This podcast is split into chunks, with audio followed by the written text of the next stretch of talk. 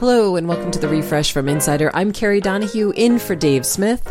And I'm Rebeca Ibarra. It's Wednesday, August 3rd, and we're the podcast that updates whenever there's news all day, every weekday. Here's the latest.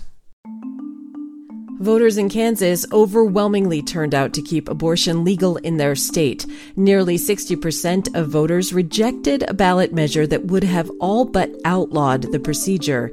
Insider's politics team was up late watching the returns. John Dorman says it's a ray of light for Democrats. They can look at this and see that, you know, turnout can be high for these particular issues and they can also motivate some voters that may not traditionally vote for Democrats, maybe pro choice, and feel as though the Supreme Court went too far. And Insider's Grace Panetta says voters just generally don't like sweeping changes to the status quo. And when voters, even in quote unquote red states, actually see the consequences and the real world impact of abortion bans, when it's put to them directly, they don't necessarily want that in their state. And I think that this is going to be a huge challenge for the anti abortion movement going forward. The Biden administration has filed its first lawsuit to protect access to abortion since the Supreme Court overturned Roe v. Wade in June. The suit aims to block parts of Idaho's near total abortion ban, which will take effect later this month.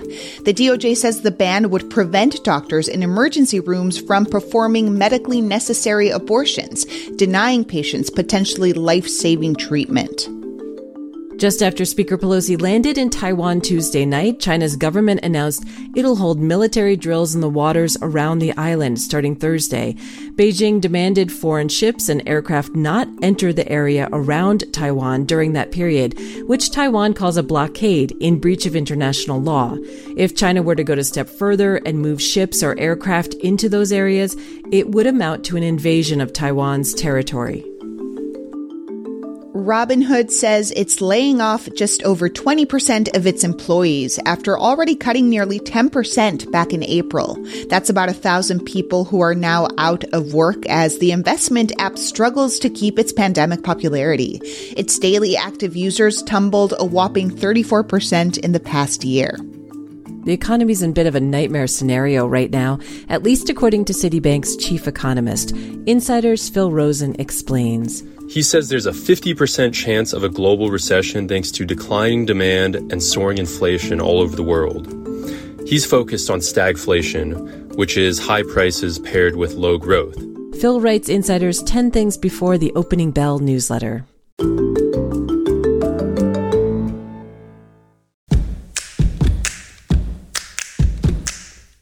Today and every day, we're updating the refresh from Insider as news happens, so check back whenever you want to know the latest. Coming up, we dive into a growing conservative push to rewrite the U.S. Constitution. Mark Finchem won the Republican nomination for Arizona's Secretary of State in Tuesday's primary. Here's what you should know about Mark Finchem. Donald Trump backs him. He's a supporter of the 2020 election lie that there was widespread voter fraud, and he's called for the decertification of the 2020 election results in Arizona. Oh, and Finchem was present for some of the events on January 6th, though he says he didn't actually go inside the Capitol. And here's what else. If elected, Finchem will oversee Arizona's elections for statewide and national offices. Warner Brothers is killing off Batgirl the movie before it ever sees the light of day, even with big names involved like Michael Keaton, J.K. Simmons, Brendan Fraser, and singer actor Leslie Grace in the lead role. The studio decided, based on feedback from test screenings, that the film was so irredeemably bad that it won't go to theaters or stream on HBO Max as originally planned. The studio is willing to take the $70 million loss, making it one of the most expensive movies to never be seen in cinematic history. Vin Scully, the legendary announcer for the LA Dodgers, died Tuesday. He was 94. Scully was an icon at Dodger Stadium, broadcasting from the booth for nearly 70 years before retiring in 2016. He was known for his storytelling and colorful language and began every game with the same iconic words. But it's time. It's time for Dodger baseball. It's fire season, and while extreme heat and bone dry tinder fuel the fires, the National Park Service says 85% are started by careless people. Take a recent wildfire in the foothills of Salt Lake City. Police say a 26 year old hiker sparked the Springville blaze while trying to burn a spider with his lighter. Does this make him a spider lighter spark igniter? Sorry about that. In any case, he's been arrested. The fire burned through about a square mile earlier this week and is fully contained.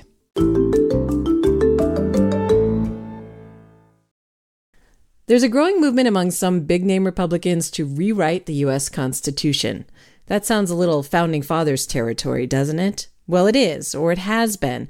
But if enough states vote to hold a convention of states, just like the original Constitutional Convention in 1787, conservative legislatures could propose lots of revisions to the Constitution. It hasn't happened in more than 200 years, but if some members of the GOP get their way, it could soon. Grace Panetta covers politics for Insider. She says this all comes down to Article 5 of the Constitution, which you may be forgiven for being a little rusty on. So, Grace, what is Article 5 for those of us who maybe have forgotten our U.S. history? well, it's not a part of the Constitution that comes up very often because the Constitution hasn't been amended anyway in 30 years. But essentially, Article 5 provides two methods to amend the Constitution either Congress, uh, both houses of Congress can pass an amendment, or two thirds of the state legislators can call a convention. And in either case, any amendments that come out of either process need to be ratified by three fourths of the states. Convention proponents will say that the entire concept of a convention is a check on Congress and a check on the federal government. It's an avenue for states to take back that power and constrain the federal government in a very direct way. I'm also sort of imagining, I don't remember in from my history books who got invited to the convention, but I feel like do should I get my horse prepared and my tri-corner hat ready to go? yeah, this is another interesting component is that the states get to decide who goes to this convention. And because Republicans control most state legislatures now, they would control most delegations to a convention. So it would be dominated by conservative interests. But again, there is that still high bar to passing out amendments and then actually getting them ratified in the states. Okay, I'll tell my horse to stand down for now, but for now. um, right, you never know. So, what is the likelihood of this happening? So we don't really know, but it's probably not imminent. It's very, very high bar to get to 34 states to call a convention, and then even higher bar for amendments that would come out of a convention to actually be ratified. The group that currently has the most momentum behind them, Convention of States, has 19 states so far that have passed their call for a convention. So they need 15 more, and that's that's a pretty tough uphill battle. Mm-hmm. And who are some of the biggest folks behind this? Who should we be paying attention to? Yeah, this movement has really taken place behind the scenes and under the radar. But the reason why it's notable is it's not just people throwing out ideas, right? This is a very organized, concerted effort so, one of the biggest proponents of this movement is former Republican Senator Rick Santorum. He's a senior advisor to Convention of States and has done a lot of work sort of behind the scenes pitching state lawmakers on this issue. This is the opportunity the founders gave you, state legislators. They gave you the power to fix this country. With all due respect, how dare you not try?